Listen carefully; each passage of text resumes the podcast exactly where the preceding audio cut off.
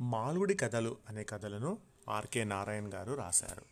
దాన్ని స్వామి మిత్రుడు అనేటువంటి పేరుతో డాక్టర్ వాసిరెడ్డి సీతారావి గారు అనువదించారు.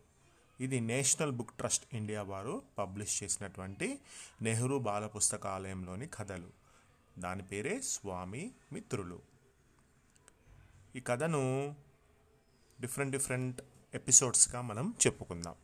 సోమవారం ఉదయం ఏం జరిగింది అనేది ఫస్ట్ అధ్యాయం.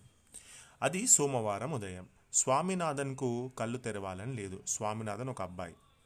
క్యాలెండర్లోని సోమవారం అంటే బొత్తిగా నచ్చదు. శని ఆదివారాలు ఆనందంగా స్వేచ్ఛగా గడిపి సోమవారం క్రమశిక్షణతో కూడిన రోజువారీ కార్యక్రమంలో మనసు దూర్చడం కష్టమే మరి.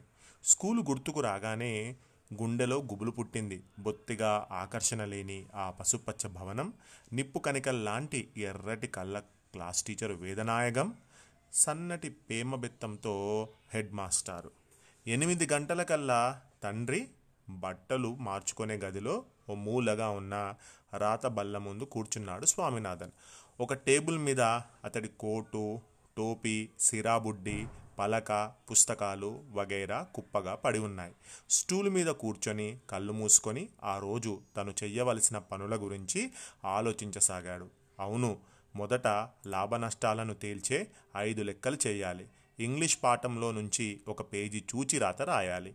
అందులో వచ్చిన కఠిన పదాలకు అర్థాలు శబ్దకోశం చూచి రాయాలి. శబ్దకోశం అంటే డిక్షనరీ. ఇంకా భూగోళం ఉండనే ఉంది. ఈ పనులన్నీ చేసి స్కూలుకు బయలుదేరడానికి ఇంకా రెండు గంటల సమయం మాత్రమే ఉంది. నిప్పుకల్ల వేదనాయకం నిలువెత్తు కిటికీ వైపుకు వీపు పెట్టి క్లాసులో కూర్చొని ఉన్నాడు. కిటికీ కమ్మీల నుంచి కొద్దిపాటి డ్రిల్లు మైదానము చిన్న పిల్లలు చదువుకునే వరండాలోని ఒక మూల కనిపిస్తున్నాయి. ఎడం వైపున ఉన్న పెద్ద పెద్ద కిటికీల గుండా విశాలమైన మైదానాలు వాటిని ఆనుకొని రైల్వే కట్ట కనిపిస్తున్నాయి. వరండాలో పసిపిల్లలు వంకర టింకరగా నడుస్తూ ఒకరి మీద ఒకరు పడుతూ లేస్తూ ఉండడం సరిగ్గా పన్నెండున్నర గంటలకు రైలు కట్ట మీదుగా పాకుతూ వెళ్ళి సరయూ నది వంతెన ఎక్కి శబ్దం చేస్తూ మేలుబండి సాగిపోతుంటే ఎడంవైపు కిటికీలో గుండా చూడడానికే స్వామినాథన్ క్లాసులో బుద్ధిగా కూర్చుంటాడు. మొదటి గంట ప్రశాంతంగా గడిచిపోయింది. రెండో గంట లెక్కల క్లాసు. బయటికి వెళ్ళిన వేదనాయకం కొద్ది నిమిషాల తర్వాత లెక్కల మాస్టర్గా మళ్ళీ వచ్చాడు. బత్తగంగా నీరసంగా ప్రవేశించాడు. అతడి కంఠస్వరం స్వామినాథన్కు చిరాకు కలిగించింది. మహా బోరుగా ఉంది. కునికపాట్లు పడసాగాడు. టీచరు స్వామినాథన్ కేసి చూస్తూ లేవమన్నాడు.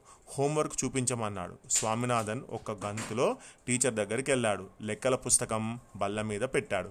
టీచరు లెక్కలు చూస్తున్నాడు. స్వామినాథన్ టీచర్ ముఖాన్నే చూస్తున్నాడు. అతడి ముఖం దగ్గరగా చూస్తుంటే సాధువుగానే కనిపించింది. అతడి కళ్ళ అతడి కళ్ళు ఒకదానికొకటి చాలా దగ్గరగా ఉన్నట్లు అనిపించింది. దగ్గరగా చూస్తే గడ్డం చాలా గుబురుగా కనిపించింది. వెనుక బెంచ్ నుంచి చూస్తుంటే అతడి గడ్డం ఇంకా గుబురుగా కనిపించదు. మొత్తం మీద చాలా అసహ్యంగా ఉన్నాడు అనుకున్నాడు స్వామినాథన్ తన్ని చూస్తూ.